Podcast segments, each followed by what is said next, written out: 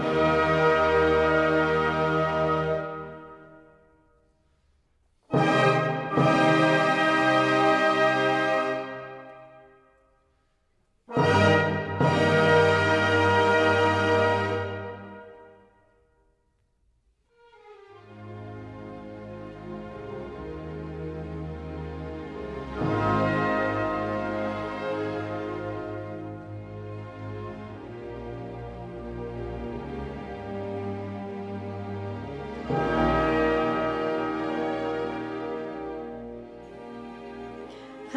Hello and welcome to the first episode of season three of Stargazer.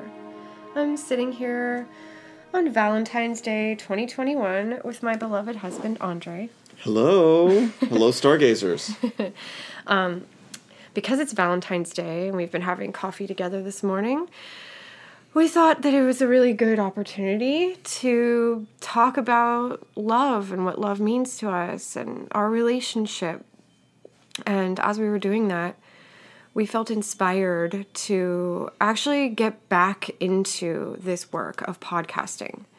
And I was reflecting that it's been about a year, a little less than a year, since I recorded the first episode of Stargazer. That was March of So it's 2020. been like 51 weeks. Yeah. I mean, it really it was like it was like the last week of February that you recorded the first episode and it's the yeah. second to last week of February this year, so Yeah, and I felt really inspired to record a podcast at this time last year, and the inspiration has taken over once again. Um, but yeah, it's Valentine's Day, everybody. So happy Valentine's Happy Day. Happy Valentine's Day. Happy Valentine's Day, Andre. Happy Valentine's Day, Rachel. So, my husband Andre and I have a lot that we want to reflect on because this is the holiday that is devoted to love. And we want to talk about the love that we share and also the love that we both have for art and culture and music, the things that really brought us together.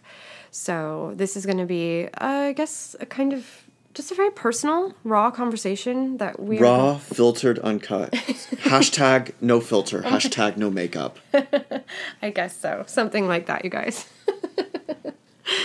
um, so, this is the start of the third season of Stargazer, which means that we are committing to recording more episodes, um, conversations between us, and also interviews that we do. Yeah, we hope to get grab some grab some great interviews, but we certainly will. you know if if if we can't then we have no excuse because we've got a, Each a- other. we've got each other we've got we've got a blue yeti mic Mm-hmm.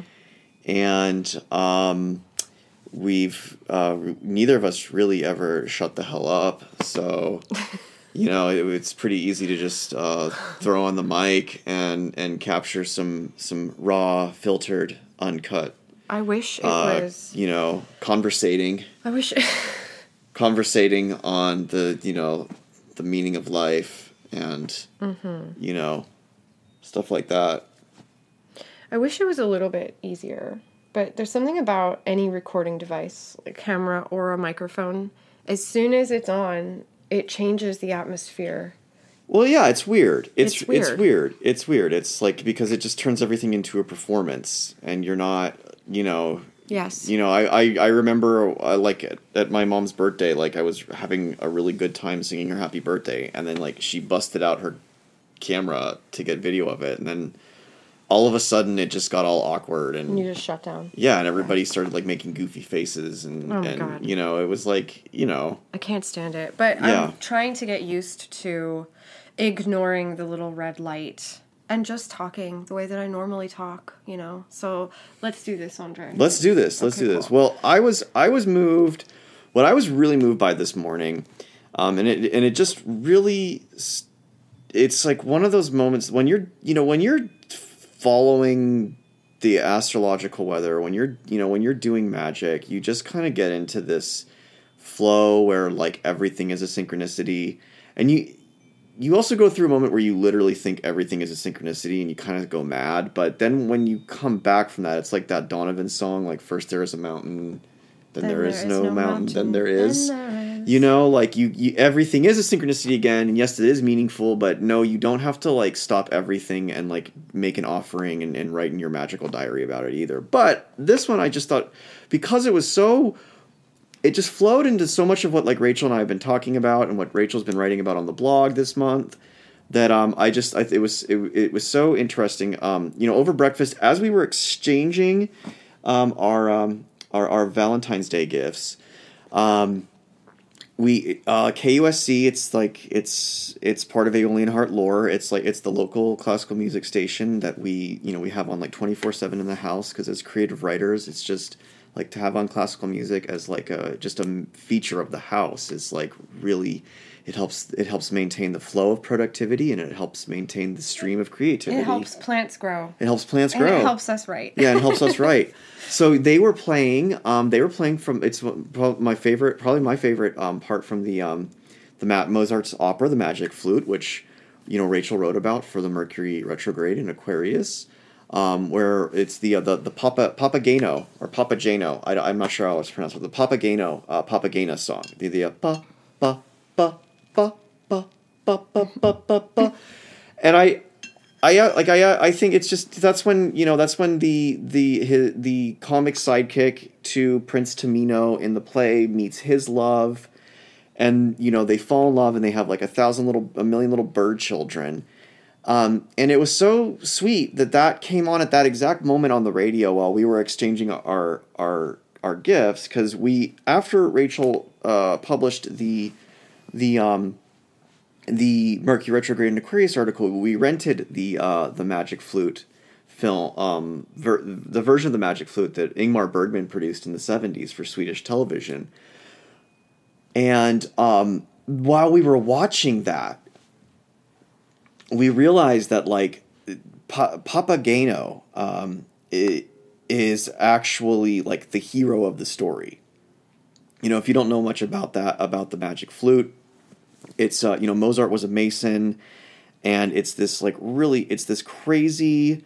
Um, the libretto was by his uh, by by the uh, the the um, his, his uh, partner in crime in um, in in the uh, in, the Masonic uh, lodge that he was in, Emmanuel Scheidinker, I believe his name is pronounced, um, and it's about the a prince who is a pr- you know who's um, given this who falls in love with the daughter of the queen of the night and he has to go save her from this evil sorcerer Sarastro and It's an alchemical it's allegory. it's an alchemical allegory you know but you then you find that that the that the sor- sorcerer he's not a Sarastro's not an evil sorcerer he's actually a wise he's he's a, a wise sage. Um, and the entire time, this noble prince, who's who's you know he's the tenor of the opera, he has this comic foil sidekick, Papa Papageno, who's like this bird man with like a cage on his back, and you know at, at the time that it, it premiered, um, the the actor who played Papageno actually uh, wasn't even a trained vocalist, so you had this like you would it was this contrast between like the trained vocalist, the uh, you know the trained singer playing Prince Tamino, this ro- this this royalty, and then Papageno, this this comedic actor, this co- comic foil, um, to like the straight man, um, who really could who could carry a tune, but he wasn't a pro singer. And while we were watching that, you know, the, the Ingmar Bergman version, we realized that that pa- Papageno was actually like the real hero of the story. You know that like this it's you know it, the the the kind of the allegory is that there's that Tamino's quest to save to, to go through these trials in this temple are like the esoteric expression of relig- love or you know it's, it's esoteric love the love of the love of the beloved but Papageno, his story is actually he just wants a wife. He's just looking for a girl. He's just looking for like mundane love. You know, that's like mm-hmm. exoteric religion. You know, that's like mm-hmm. that's just that's devotional worship. You know, mm-hmm. whereas um, yeah, like the the the Tamino saga is m- way more this like you know the the the pursuit of the divine. Which yes, you need you need to do no doubt. I mean, that's what if you're listening to this podcast, that's probably what you're doing in life. You know. It's heaven and earth. It's heaven and earth. But yeah, the Tamino is looking for celestial divine love. exactly. And Papageno is terrestrial. It's actually two expressions of Venus. So in astrology, Venus rules both Taurus, an earth sign, and Libra, an air sign. So the expression of Venus in Taurus is sensual and is all about exploring the body as the temple, the temple of love, the temple of beauty. It's all about the way things taste and feel and look. It's about honoring and worshiping the divinity that's on earth, the, the divinity that is expressed through flowers and sex and wine and all of these things that we appreciate on earth. Whereas Venus in Libra, in the element of air, is starting to explore the celestial. Uh, the celestial terrain, which is, I guess terrain is the wrong word, but the celestial regions where things are ideal, things are heavenly, things are um, ethereal, and they're from the, you know, the realm of platonic ideals. like, so that's closer to heaven. And Venus in Taurus is, of course, very much close to the earth. So I feel like in the magic flute, they're just showing us two aspects of Venus, two exalted and dignified aspects of Venus. Venus in her rulership of Taurus, that's Papageno. And he he can never the whole idea is that when they're going they're going through these trials to gain to, to earn the worthiness of their love mm-hmm. uh, of the, their their beloved that that the you know uh, Tamino takes his the trials very seriously and he takes a vow of silence mm-hmm. and and he won't t- he won't drink he won't eat you know he's he's like he this won't speak. he won't speak he's just very very like prim he's very proper in, in, in how he's doing and how he's aesthetic he's very aesthetic yeah and and Papageno just he he he he fails every trial like he he like he can't shut the hell up you know he can't he can't stop talking about how hungry he is he can't stop eating he can't stop drinking but he's still redeemed in the end nonetheless mm-hmm. you know he's still he's still the his love you know the both the and i think i don't know it's like again it's like exoteric and esoteric religion too mm-hmm. it's like it's like this idea that you know like it, the idea of like being saved by grace like really when your heart is actually just in the right place Mm-hmm. You know, when you're actually just a good good soul who's doing good things mm-hmm. in the mm-hmm. world, like yeah, you will be you will you will be redeemed. Mm-hmm. You know, you will actually if, if you are pure of spirit, mm-hmm. whether or not you like maintain the vow of silence, you know, like you will be you will be redeemed, you know. Um, and that all roads lead to Rome. All roads, all roads lead to, um, all roads lead to, uh, yeah, all roads lead to Rome. All roads lead to um, heaven and earth. Oh my God. Well, I I really I love fairy tales. I have um very I have very simple tastes in a lot of ways. Very old-fashioned tastes in a lot of ways and I am still absolutely delighted and moved by fairy tales and I feel like I mean that is kind of verboten nowadays. I remember when I was in grad school there was there was a particular class where, you know, they were they were applying critical theory to fairy tales and i actually got really angry and i stood up and i explained that this literal interpretation of fairy tales is gross. It's the same problem that we have with bible literalism. So you know a lot of the distaste that we have for the religion of christianity comes from bible literalism which just locks one into such a rigid and dogmatic view of everything that you become alienating. You alienate everyone, I should say. That you believe that dinosaurs were put there by the devil to deceive us. Things like that. And it gets far worse than that because it starts to it starts to condemn people for being human, you know, and it's it's a terrible thing. Um, but we do the same thing in so many other fields, and certainly um, the gross misinterpretation of fairy tales as just being stories about weak women who need men to complete them, etc., etc. I mean, that's a really basic a, a basic description of what academics have reduced fairy tales to.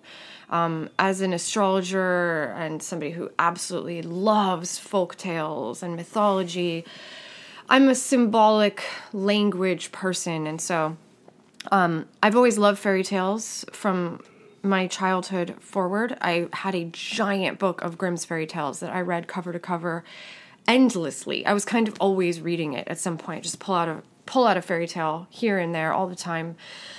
Always reading them. Um, always had read the original versions of the Disney films also. You know, I was that kid. And um, when I was a child, I didn't know more about the esoteric meanings of fairy tales, of course, but I felt it. It's a primal language, the symbolism that mythology has in it. And so later on, as I progressed in my studies, I came to understand that all fairy tales are alchemical metaphors. And so the the classic fairy tale that tells the love story between a princess and a prince, or a fair maiden and a beautiful young man, a noble man. These are all metaphors that describe two halves of every person searching for one another. Specifically in alchemy, the spirit, which is the prince, and the soul, which is the princess.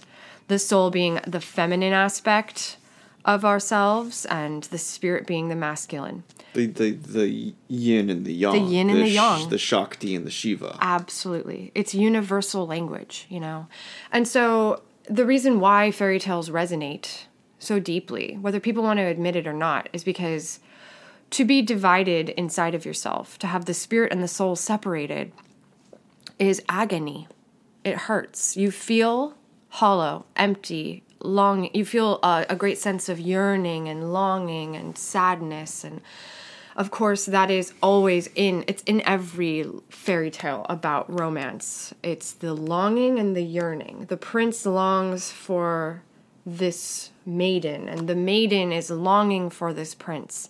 And that's where you know academics just don't get it because they take it literally like and Like, they think I mean, they take everything. they take it literally They and they, they have a problem with it as it applies to society today so they think it's sociologically irresponsible etc etc That's like a favorite word of theirs. Yeah.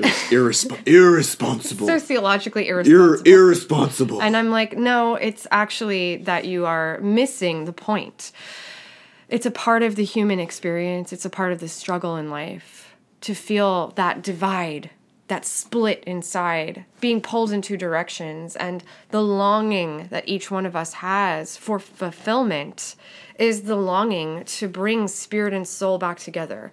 And that is what the alchemical process the alchemical journey is all about. So when the spirit and the soul unite in alchemy, that happens in the heart specifically. So the heart is considered in alchemy to be the sort of the the bridal chamber of the king and the queen, the prince and the princess. The king and the queen in alchemy represent the spirit and the soul. And in the heart, they have their bedchamber and they come together. And in that union, that intimate union between the spirit and soul, something is born. and what is born is the divine child, which is you, you know? But you need the spirit and the soul to be in union. You need them merged to actually evolve and grow into the being that you are meant to become. So fairy tales are trying to instruct the mythic and symbolic part of your consciousness, which used to be, I believe, much more sophisticated in human beings. Um, I believe that the overly technocratic, overly, you know, I, I guess the overly literate, overly technologically enhanced world that we live in has really numbed out and sort of dumbed down the mythic, the mythopoeic intelligence. I believe that in a less technologically advanced society, we would have a much deeper well of memory to draw from. And contained in that deep well of memory is a tremendous depth of symbolic awareness, mythic consciousness. And that's the part of us that understands innately what fairy tales are actually about. So, yeah, Mozart wrote the magic flute. He was a mason. He was an alchemical mason specifically. He was a great genius. And his fairy tale, this opera that he wrote, was for the common person. It was not for the elite crowd. It was like the it was like the fairy tale ne plus ultra, as Terence McKenna would say. Like it was like it's like the alt. I mean, he took Mm-hmm. he did like what you know Mo- Mozart and uh, did for the fairy tale, like Mm-hmm. what like George Lucas did for like the the Saturday matinee, like you know ray gun, like space you know spaceman. He made it into a blockbuster. like yeah. I mean, he, not beyond a blockbuster. I mean, he just he made it into this this grandiose like for, like, you know, the average person. art. Yeah, for the average person. for the average person. I mean, he maintained. not for a sci-fi elite crowd. no, no, absolutely not. No, he maintained. That's what I'm saying. He made he while maintaining the integrity Mm-hmm. of the fairy tale, he still like he just blew it up to just such epic proportions. You know, Meaning that he wasn't expecting his audience to have esoteric knowledge. He wasn't expecting the average audience member that came to the Magic Flute when it premiered to understand all of the signals and all of the symbols and all of the signs and all of the secret codes that were Masonic. He did not expect that. But what he did feel and know is that the average person back then has such a depth of symbolic awareness, a mythopoeic intelligence, that they would understand. They would understand the story in a really deep way, no matter what. And so that's what the magic flute was in its time. It was actually not a super elite, super sophisticated play. It was actually it was a it did not play at the posh opera houses. It was No. play at the People's Opera House. I Yeah, mean, it was. it was for I, I, I got when I common man. yeah no when I when we when we watched the Bergman film I I I, I ordered a, a large uh, extra large cheese pizza. And at first, I'm sitting there like just I'm like drenching my my pizza in like you know sriracha sauce and like you know and and Kraft Parmesan cheese, and I'm like thinking to myself like, uh, is this is this proper? Should I be shouldn't I be like eating like I don't know shouldn't I not be eating this is opera? I should be respecting the opera. And then I realized like no this is you know, back when this premiered, like they probably would have had like you know beer and bratwurst in the theater. You know, like Totally. it, it was like the people's. It was the the opera house for the people. You know, like you would they were eating like popcorn and and Yeah. you know they were you know jumbo dogs.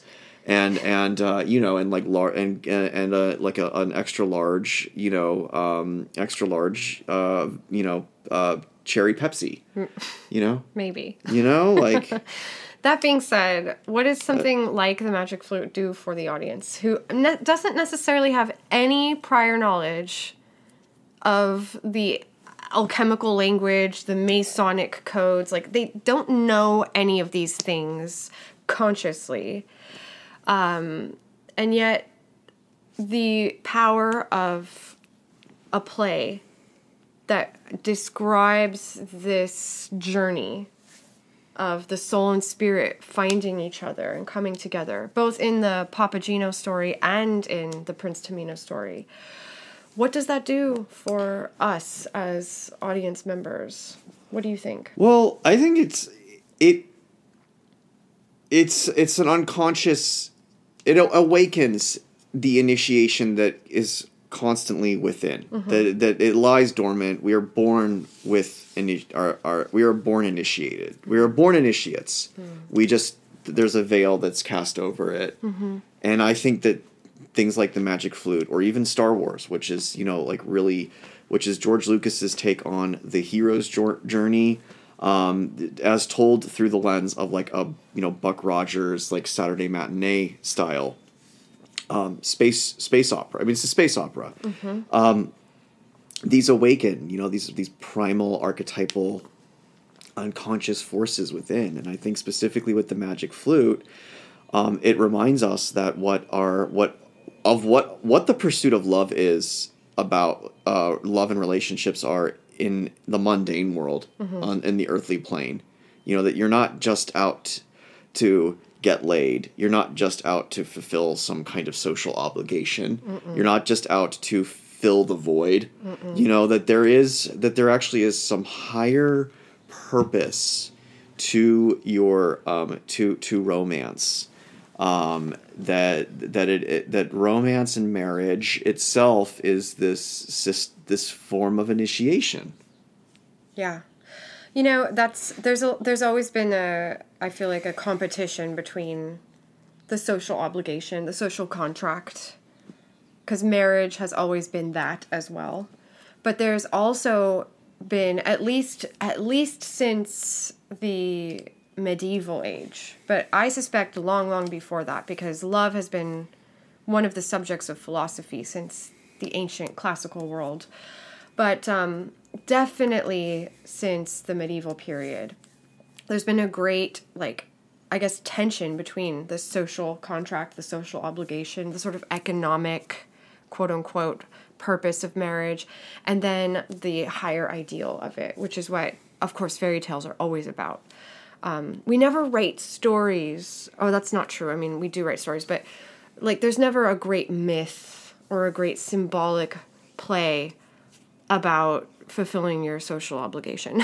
Or like and in fact in all of the great stories that we love from you know the greatest myths the greatest fairy tales to like blockbuster films anyone who's any character that's getting shoved into marriage just to fulfill an economic need or a social obligation is always miserable and we always see them escape and we all applaud because there's something deep down inside of every person that knows how wrong that is because it's not spiritually fulfilling. It's not the spirit and soul finding each other.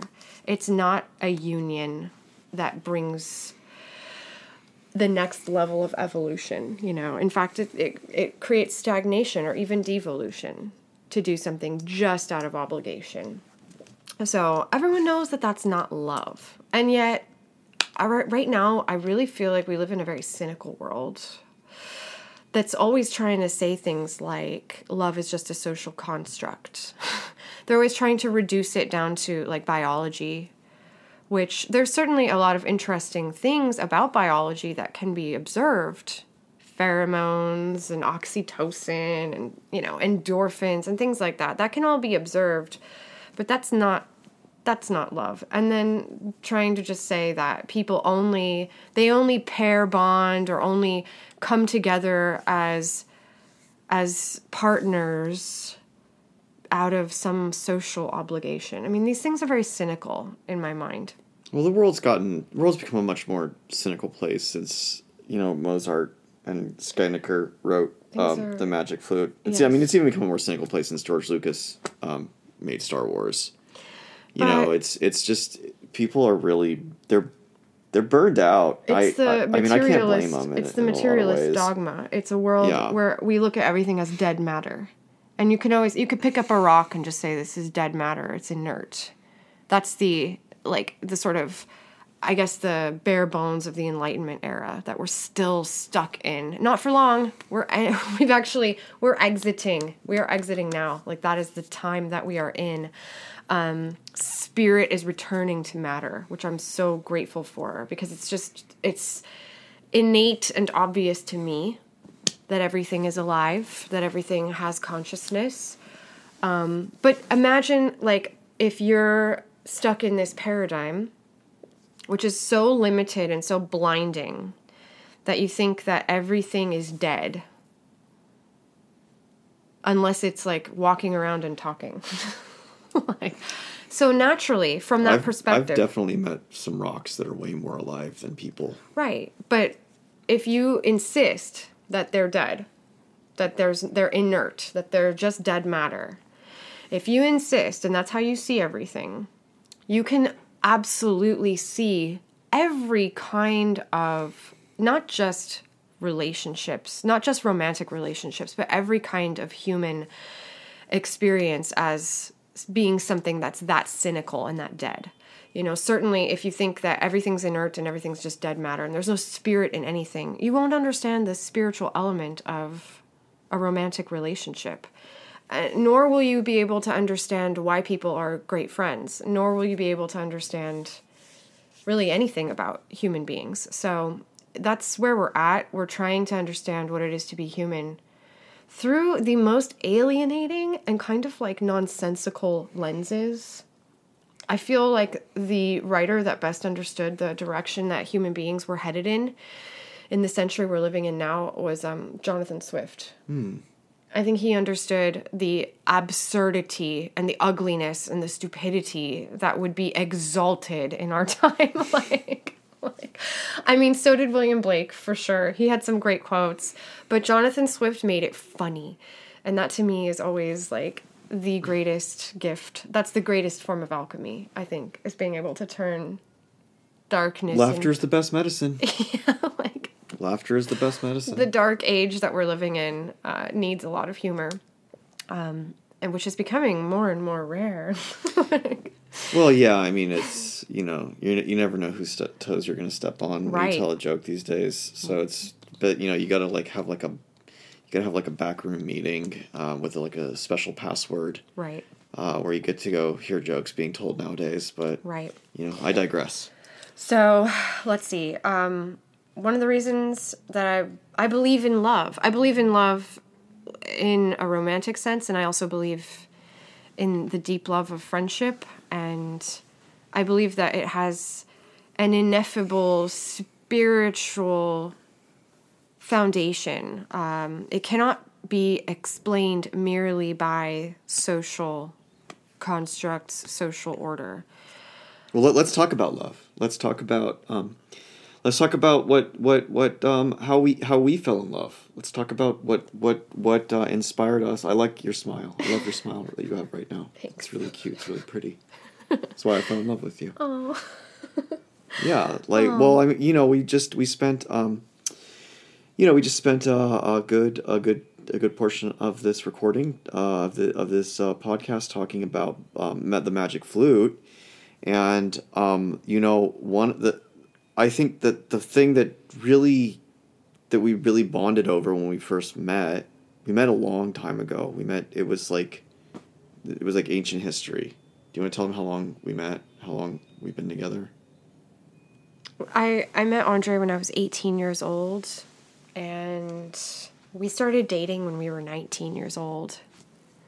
and 19 that, years that was that was um um let's just say that that um I I don't even think that we had entered the Iraq war yet for the second time at that time No, we had. Let's just say that that was March of 2003. Yeah. It was six months after the Iraq war like, started that, we began to date. We began dating when yellow Hummers with tinted windows were a thing.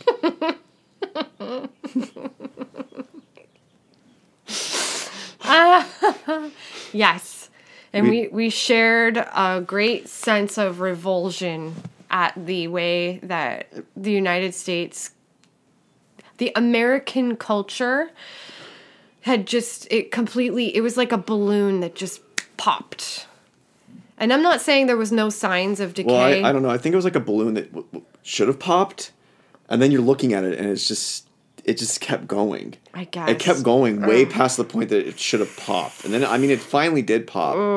But and the reason why we we we we were so disgusted with the the state of culture is because we've always had um, what I at least believe to be like an a genuine, authentic, um, uh, unpretentious love of culture, of art, of literature, of music and film and poetry.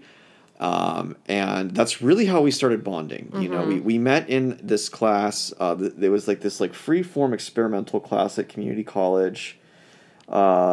Humanities Hu- 101. Humanities 101 was taught by three, um, three, three different professors from three different departments. It was like a, a lit professor, a film professor, and a history professor. And you know, I mean, it was it it was really like um, it was just like it was like uh, it was like an early blog or something. It you know was what I mean? so it was like it was just like so we started we dove into frankenstein right away one of my favorite novels. I couldn't believe like the I don't even want to go into my high school experiences. I dropped out of high school, everybody, and Andre never went. I never went. Yeah, I was I was I was raised. I was I, I was a feral animal who was raised by wolves. Yeah, pretty much. When I met Andre, he was a feral animal, which I liked. Um, but here's It's all the that thing. Aquarian energy. Well, I, I actually I didn't know about I didn't know how to read my own natal chart when we met. I was not an astrologer yet at all. I- As in my in my late teens, I didn't know anything about it. So I met Andre way before I knew anything about our charts. I knew I was a Virgo. He was a Capricorn. That was it. You know, nothing beyond that. Um, but yeah, Andre never went to high school, and so his mannerisms were strange. He had his own vibe, his own beat, his own rhythm. He was a very strange, funny, kind of slightly offensive person. Like he would just speak honestly, is what I mean. I mean, like bluntly and frankly, he would tell people what was on his mind, even if he knew they wouldn't like it. I, I, I, I would lose a lot of cool. I was like, Oh a, I had like a negative balance of cool points with Yes. all the cool people. It's true. There was, you know, there was a cool place to hang out where everyone would sit around and smoke cigarettes and talk about things that were on our mind and he was pretty much like rejected from all decent company under this tree because he was always honest about everything and he said things that you were not supposed to say at the time. And of course, I had never met anybody like this before, and I found that I really appreciated it immensely. I thought it was so refreshing. I'm like, finally, somebody's just being themselves. And it inspired me in a lot of ways to come out more, come out of my shell a little bit more. But I'm digressing. What I wanted to get to is that I We're not exactly digress. I mean, it's it's you're getting to the uh to So the reason why I was so grateful for this class was because I had dropped out of high school because quite seriously, the school that I went to, this is Southern California, you guys. Our public schools are atrocious. And I am not exaggerating. I could not actually stand to be force fed this lackluster, pathetic education, and I really felt like I deserved more. I did my own reading, I did my own thing, and I just absolutely stopped going to class. And I I would go to school occasionally. And when I did go to school, I would just ditch all of my classes and I would go to the girls' locker room and paint murals. And the the teacher that was like looking out for the girls' locker room, the coach, she was totally fine with me being there because she knew that I needed like a sanctuary. And that's a long story. I don't want to go into too many details about that, but I basically got no legitimate education in high school. I just it was like my own self-motivated autodidactic interests were maintained by myself and myself alone. So by the time that I ended up going to community college where I met Andre, I was so excited because we actually had really good classes.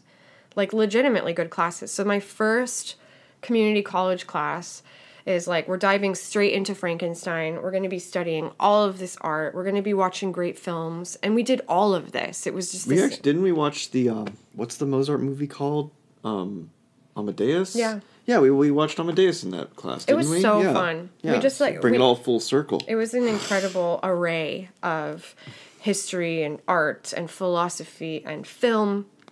It was, you know, six hours a week, this class. It was worth a lot of units, I remember. It was a huge endeavor. Had to write essays and all of this, you know, and I was so, um, it was actually the first, like, really good essay that I ever wrote because, like I said, my high school education was bunk. So I was never actually challenged to write an essay. So, anyways, Andre was in this class, and um, at the time, I guess I should just tell the truth. At the time, um, I was going through a lot of of difficulties. You know, I was I was having a really hard teenage breakdown. I mean, really hard. Some really bad stuff had happened recent in recent history at this time, and so I had taken to abusing ridiculous amounts of alcohol and I was also taking pills that had been prescribed to me. So, needless to say, I was just a little girl and I Raw, was vulnerable, uncut alert. I was just a little girl and I was really messed up. And so I had um, taken so many pills and drank so much alcohol one night that I fell into a dresser, which gave me the most hideous black eye that you've ever seen. It was humiliating. And it was I was in a very dark place.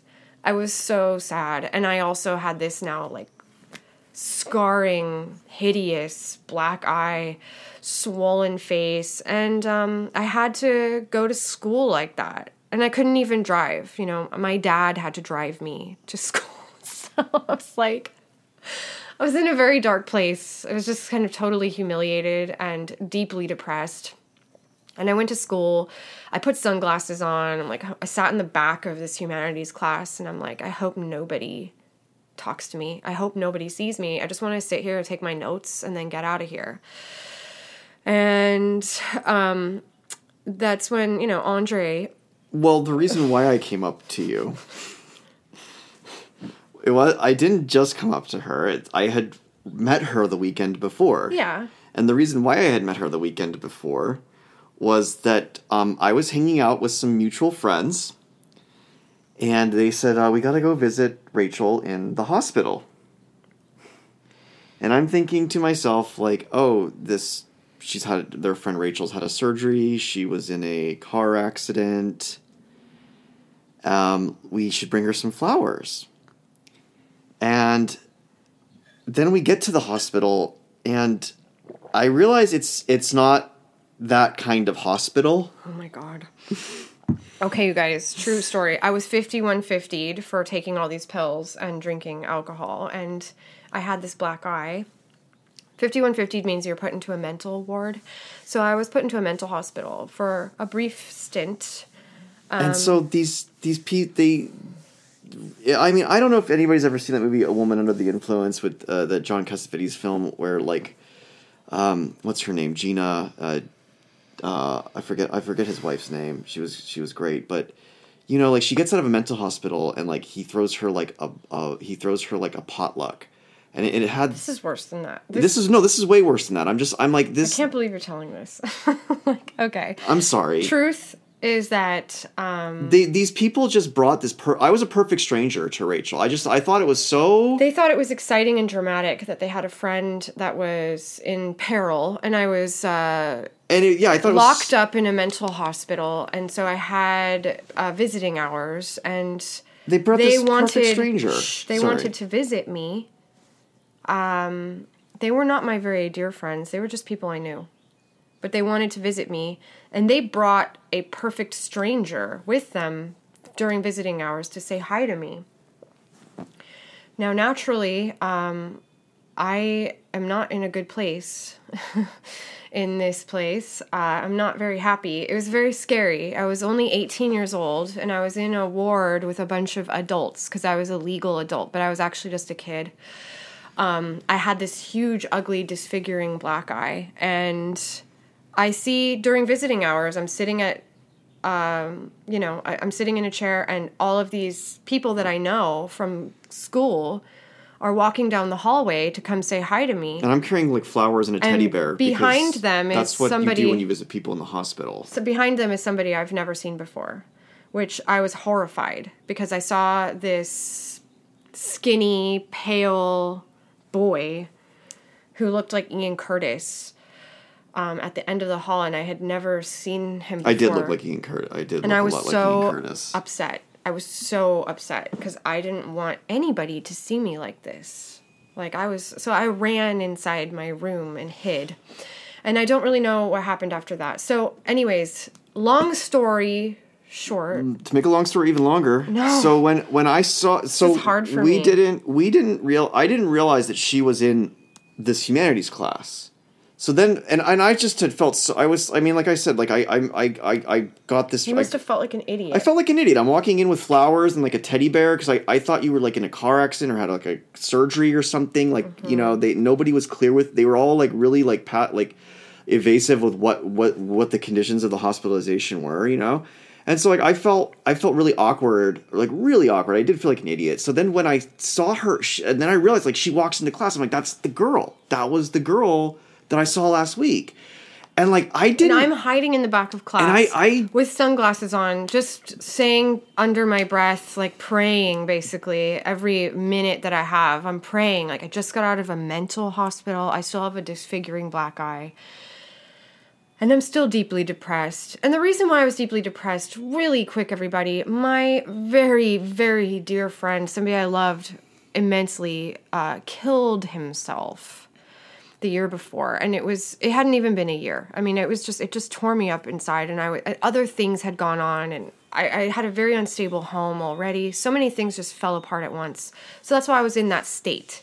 And i was just a kid. And so i'm sitting in the back of class just praying that nobody talks to me because all i want is to take notes and put myself back together. Because even in this state which is how much I love art and literature. Even in the state that I was in, I felt grateful to be in this class. And I felt like with my notebook and my pencil in hand, I like to write with pencil. My notebook and my pencil, I can like start to weave myself back together. I could start to pull myself out of this. If I could just have some work to do, if I could just have something to study, if I could just listen to a lecture that brings me back to a state of transcendent bliss, which is what this class was. So even though I felt that bad, I was still happy to be in class, but I didn't want anybody to see me. I didn't want to talk to anybody.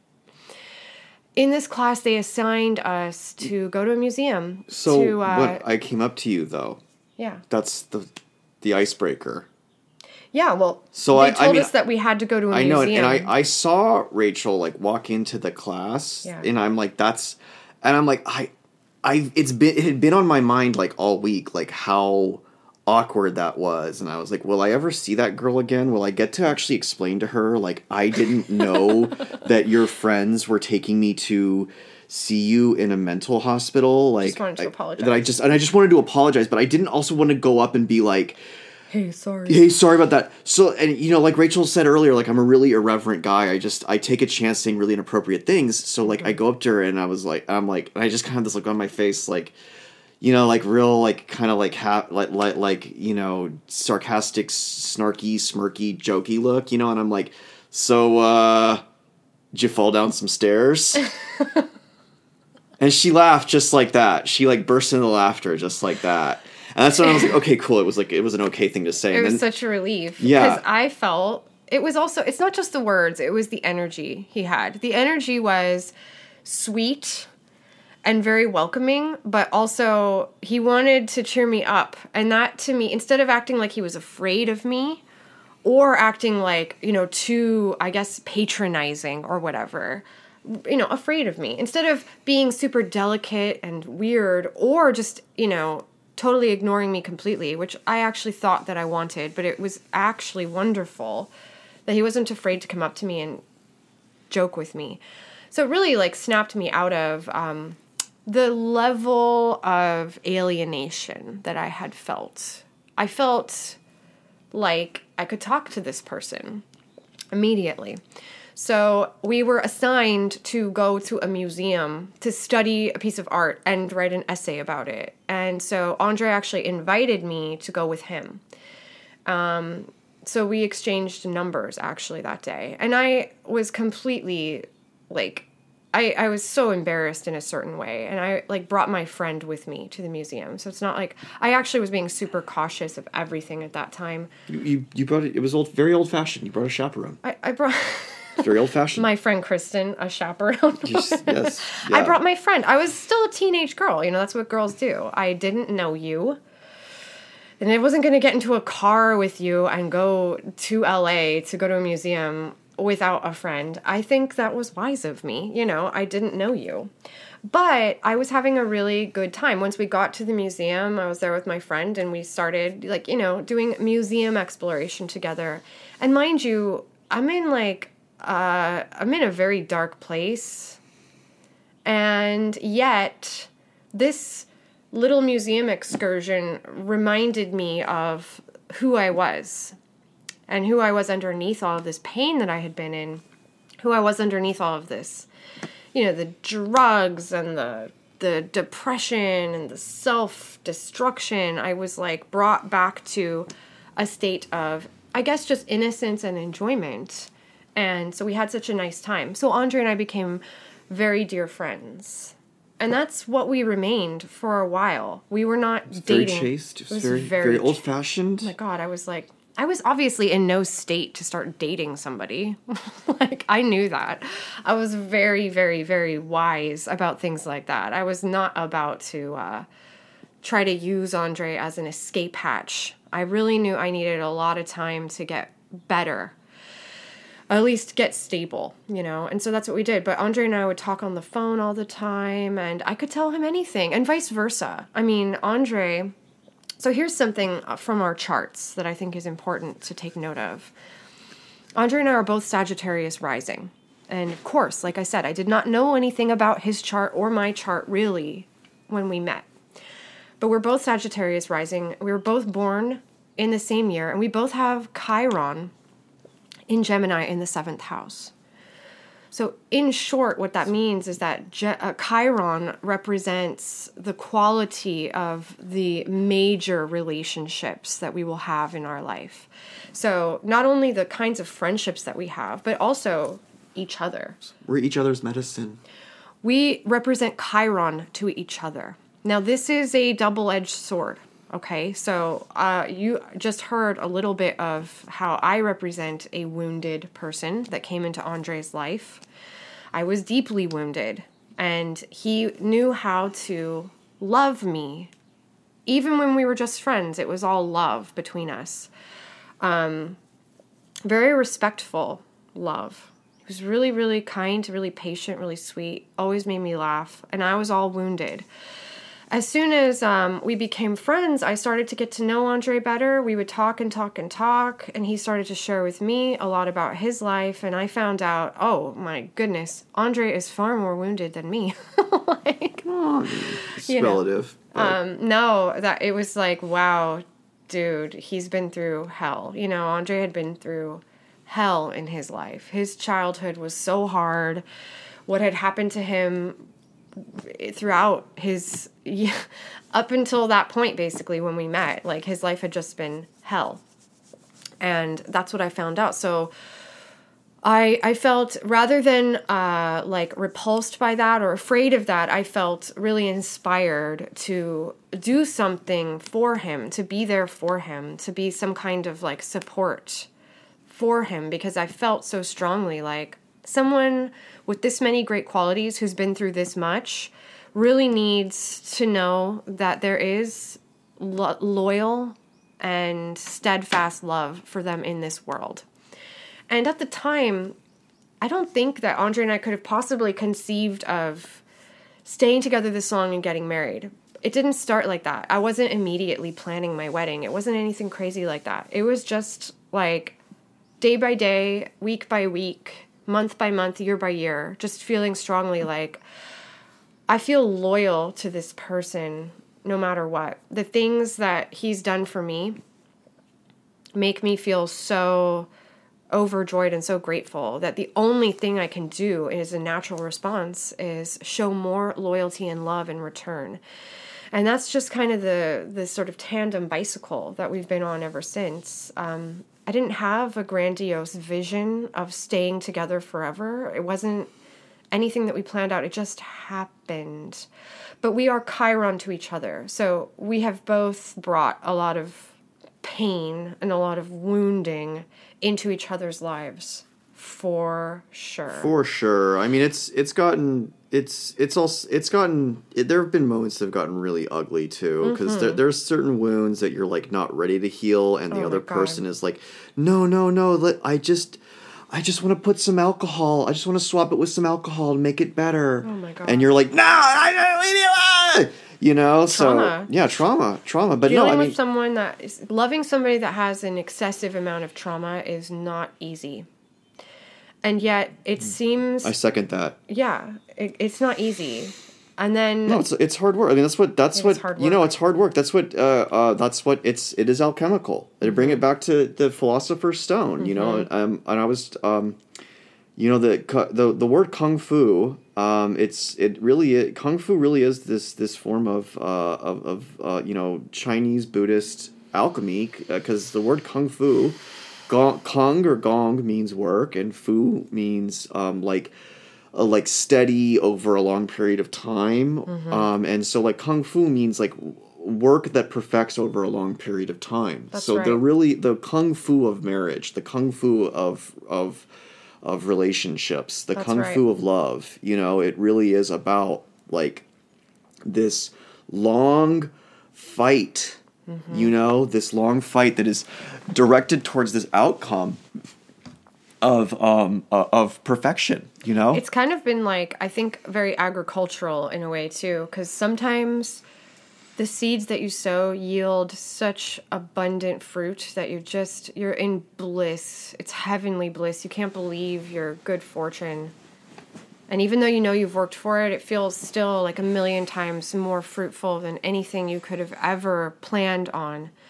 And then there are other times where famine strikes and it hurts so bad that there's been a famine that famine or plague has struck your crops and there's nothing you could do about it you've worked so hard and still the field is bare But you never abandon. No. you never leave your farm. You're You never still like love your it's, you're never like you know fuck this. I'm just gonna move to the city No. and, and and and become a, a No. and and become a, a a burlesque dancer. no you start again Yeah. uh, you start again and that's that's what it's been like um so the the other side of chiron is the healing element so andre represents to me a great healer and vice versa we have brought so much healing into each other's lives not just by being there for each other though that's obviously key um, but also just the different inspirations that we have, the different things that we bring in to our relationship. th- We have brought so much into each other's lives that have provided the healing that we need, each of us needs. We could go on and on. It could it's years and years and years as we've described, so I can't really make it succinct, but a really simple example is Andre started doing Taoist internal alchemy and opened up a whole new world for us. Like a truly, completely profound new world of learning how to heal oneself, learning about alchemy at a very basic, not not armchair level, not intellectual, actually fundamental, primal, physical alchemy, um, mind, body, spirit healing. And then, you know, I started this business that has become like a great bond in our marriage now because Andre started working with me after I laid down the foundation because he saw that it had so much value and it had so much merit. He was like, I want to do this with you. And I was like, let's go.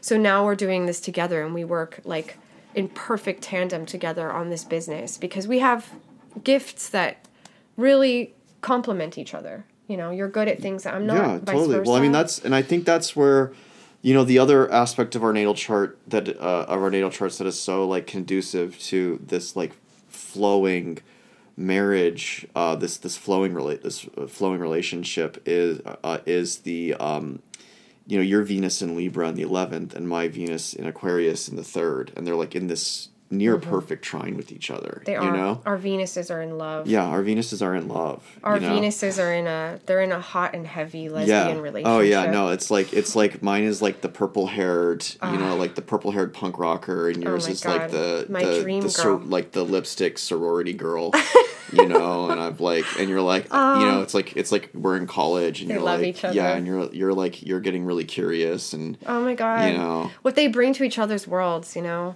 It's true. Um my Venus in Libra. Actually, we last night we watched uh we watched Alfred Hitchcock films. We watched Vertigo and we watched Rear Window and I really took note like there is nothing like an Alfred Hitchcock film, especially Vertigo and Rear Window, which are my two favorites of all time. To really present the best of both of our worlds. Venus in Libra is the tremendous sophistication, the grace, the glamour, the aesthetic splendor that Alfred Hitchcock has. The absolute poise and beauty that he brought to the table with every single frame the clothes, the scenery. Oh my God. That's Venus in Libra. Um, and then the Venus in Aquarius is the absolutely The kinky- alienating, kinky, bizarre, psychological space that he brings Yeah, the into. weird, the the the, the sexual repression. Oh my god. Yeah, Just so insane. And like so yeah, like those those films sing to our Venus placements with equal joy, equal celebration. It celebrates both of our Venuses so well. Um, I love those films. I love Alfred Hitchcock. But um, the other thing about that is, you know, like my Venus in Libra is so relationship oriented, first of all. It's very important for me to feel like I have somebody to harmonize with. And it's very important for me to feel like there's somebody who appreciates my desire to be graceful and to be you know elegant and to be um i guess a good hostess in a lot of ways is kind of what venus in libra in the 11th really is. And i remember uh, when we were still kids this is when we were still friends um a whole gaggle of people came over to my house. I was living with my mom. I was 18 right? They came over to my mom's house and andre was amongst them. And I offered Andre a glass of water, and he was so grateful because at the time, seriously, our friends they didn't have manners. They didn't have just basic manners. And it really like broke my heart in one way that I'm like offering somebody a glass of water is a big deal to this poor boy. I was like, that's ridiculous. What has happened to the world? I just didn't even I didn't even think about it. But at the same time I realized that it made me feel so good that somebody actually appreciated the gesture. I didn't do it for praise, but when somebody appreciates basic common decency, it feels good. And actually, the people that we knew at that time, for the most part, we don't talk to any of those people anymore. And I do have old friends from that time, but they were not included. Um, they didn't appreciate basic manners. They didn't have any and they didn't appreciate them. And so I always felt so lost and kind of like unseen. But Andre was able to appreciate that I was trying very hard to be a good hostess. And these little things meant so much to me. That's Venus in Libra. Whereas Venus in Aquarius is the part of Andre that was always an outsider and always just spoke the truth. And the funny thing is is that if if we related to you the things that Andre used to say, they were not ugly and offensive by nature they were simply the truth, which makes people uncomfortable. like, it makes people very uncomfortable. When people are being fake, when they're fronting, when they are posing, and somebody actually speaks the truth, it is the most horrible thing you can do.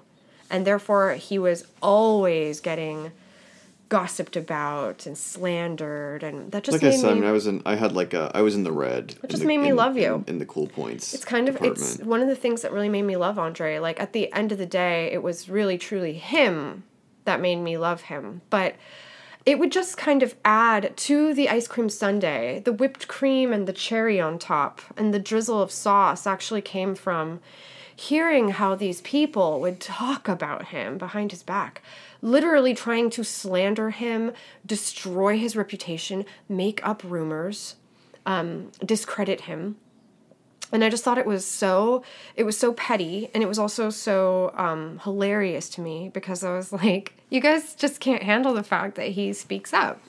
So you know, Andre's always been an outsider. Like I said, he never went to high school, um, and so he was his own person. As I- a, I was a, I was a rebel without a cause. yep. no, you're also he was also a grandma's boy. You know, he's a really good yeah, good soul. He was always was. respectful. He was taking care of his grandparents at that age, like straight up doing all of this like old fashioned good boy you was know living with my grandparents. he was living with his Yeah, I was grandparents, taking, I was taking care of my grandparents. taking and, care of yeah. Like dutifully without complaint like being such a good grandson but also a teenage boy with a lot of problems so like you know he had like these two things going on but he didn't he took total responsibility for being good to his grandparents, not shaming them, not disrupting their peace, making sure that he lifted all the heavy things, took out the trash for them, made them happy, spent time with them. He did all of to that. doctor's appointments and stuff. and- yeah, I was like, I couldn't believe it. I was like, this is just unreal. The uh, the character this person has, like, that's what I that's Make what I thought. cry. Oh my god! And then, okay, when I really, really decided that I was like, oh my god, Andre is the fucking best. Was um, he had a job at Blockbuster Video? Okay, Do you really, guys remember Blockbuster we're Video? dating it now.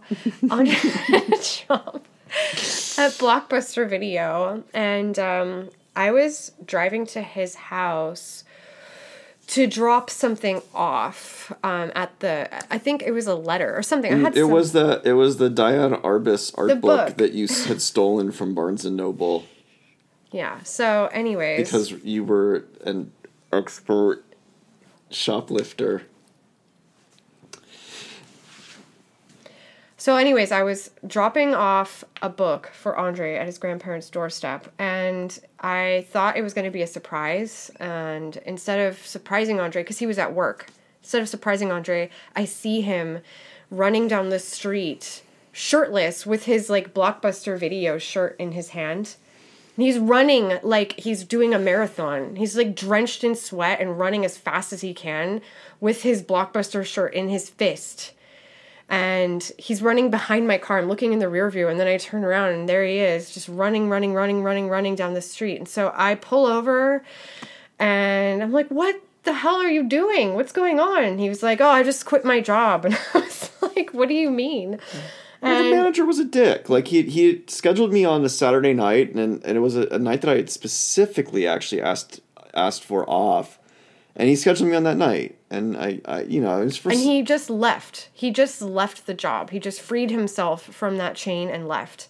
Now, I know this is irresponsible, blah, blah, blah, but I thought it was so inspiring because I was like, you can just do that. You can just say, no, I'm not going down this path. I'm going to find something better. I'm going to do never, better. I, I never did good in jobs anyway, so that is not true. That's just not true. You're a Capricorn. You do good at every job, but you demand a certain level of respect. It's- okay, that's true. I- I felt like at that age, that was a very rare trait to actually stand up to a real adult.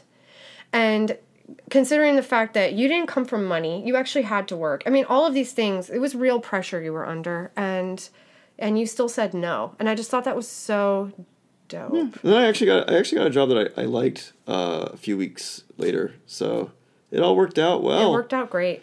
So that's how we met, um, and we're And how we- celebrating yeah, Valentine's Day together. and uh, that's how we bond- 2021. 2021 and that's how we bonded too we bonded over our shared love of art and um and and poetry and literature and it was and I the feel, pain that we were in. and the pain that we were in but i feel that it was the art it's, it has been the art and the poetry and the literature that has allowed that has allowed us to that has given us this medium through which we can better serve one another as that like chironic healer Absolutely. Andre opened my world up to great cinema.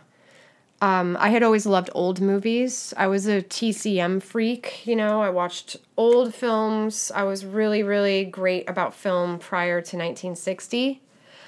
Um, but I did not know about, I didn't know about European art film with any breadth or scope. I didn't know that much. I liked books. I was a liter- literature person. Andre was a cinema guy, and he opened my world to great cinema. Um, far beyond what I could have imagined getting into myself without some like somebody to show me the ropes and bring over the great films. So we started really bonding over going to movies. You know, in Los Angeles, obviously, there's a lot of revival theaters. There's a lot of great places. There was at the time. There was at the time. Um, so we used to go to revival cinemas all the time and see all kinds of movies, and it was just so much fun. We also would always go to museums, um, and this is something that we still would be doing, except everything's closed. Um, and but rachel would steal me books. And so we went to the theater all the time, and we went to museums all the time, and mostly we just used these experiences as the background for us to talk and talk and talk and talk and always always always had a lot to say to each other and we still do which is so so nice. Um, but yeah we love we love art. We also love music so much. And that is another thing that we bonded over was just the incredible love of music that we shared we didn't share all the same favorite music, of course. Like Andre definitely has some of his tastes that do not cross over with mine. That is, but that's She she didn't like throbbing gristle um, as much as I did. no. but that's cool, you know. You don't want to be like the same exact person. Gross. But um, Andre's Venus and Aquarius can get a little. It can get a little out there for me sometimes. And my Venus in Libra can be a little too prim and proper for Andre at times. Um, we don't share all the same tastes in. But we love Alfred Hitchcock movies. Dude. So you've all got homework for tonight, um, or this week at least, and that's go see, um, go watch Vertigo. Oh my god, one of the greatest films ever Go made. watch, go watch Vertigo. I oh my god, I can't wait to do It's the article. greatest, one of the greatest romantic films I'm gonna on, on, uh, ever made. shut up. It is. I mean, it's, it was a part of our Valentine. That's why we watched it. Yeah. it was like a, it's a romance, you know. Yeah. It's a So- tragedy. It's a horror film. It's just it's a psychological thriller of the highest degree. It's I- outstanding. I've, I've always loved Vertigo. I think I saw Vertigo for the first time when I was nine or ten years old, and I thought it was me being too young to fully understand it. But as an adult, I I've seen it so many times since, and I'm like, no, it's just an unbelievably surreal film. It doesn't fully add up. It is like It, a it makes no sense. It's so beautiful though, and I love it so much. It leaves me feeling just a, it's a it's an inexplicable elixir of feeling, a melancholy, haunted, but also truly like I don't know. It's a truly um, it leaves you feeling very receptive to the great beauty that lies at the center of tragedy. You I, know. I think that's a really great way of putting it. The great the great beauty that lies at the center. because it- there's just something like so I don't know. It's just such a it's such a great film. I love Vertigo and I love um I love Rear Window as well. But Vertigo has been one of my favorite films for a really long time. It's like a balm on my soul. It's a great one. It's a great one. So So that's what we did for Valentine's Day. well, that's what we did for Valentine's Day weekend. We, For we still have Day not yet done because this is we were recording this on the morning of Valentine's Day. So Mm-hmm. we have our we have our plans tonight, which I guess it really should be time for us to start um, start Getting ready for start getting ready for. So um, maybe we we should wrap this uh, wrap this podcast up by um, letting them know where they can find where they can find you and if they liked us where they could find more of us. Well, if you enjoyed listening to this conversation between my husband and I, we would love to keep them coming uh, over the coming months. If you would like to read my latest blog posts, you can find them at aeolianheart.com. And if you would like to support this work and also join an amazing community where we come together to do rituals that are presided over by Andre and myself for the new moons and also some significant transits, you can join our Patreon community. We have That's at uh, patreon.com backslash Aeolian Heart. Thank you. Patreon.com backslash Aeolian Heart. For a dollar a month, you can support our work, and we're just so grateful. Thank you, thank you. For $5 a month, you can get access to a weekly astrology forecast recording. So I call it a voicemail. Um, in addition to getting a lot of special content for free, like my mini classes for specific transits.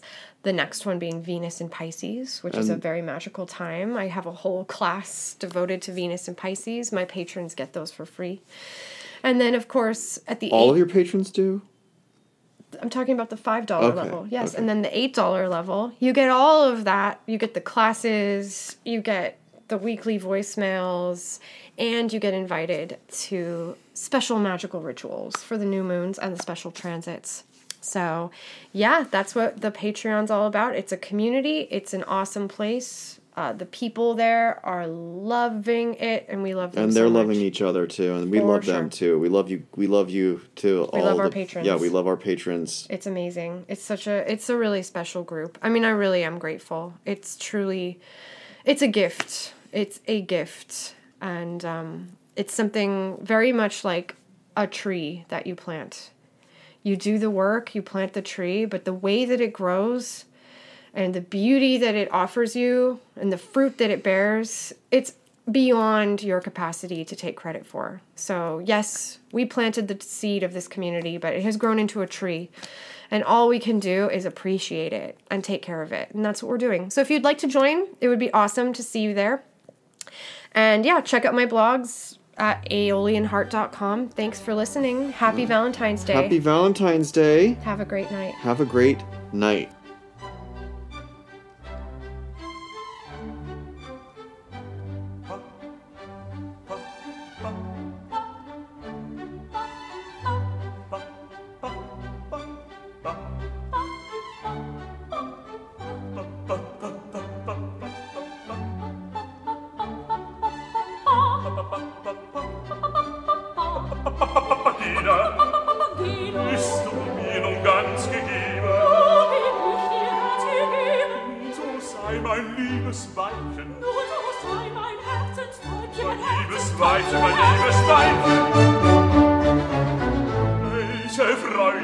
ich sein? Welche Freude wird das sein? Wenn die Götter uns bedenken, wenn die Götter uns bedenken, unsere liebe Kinder schenken, unsere liebe Kinder schenken, zu liebe kleinen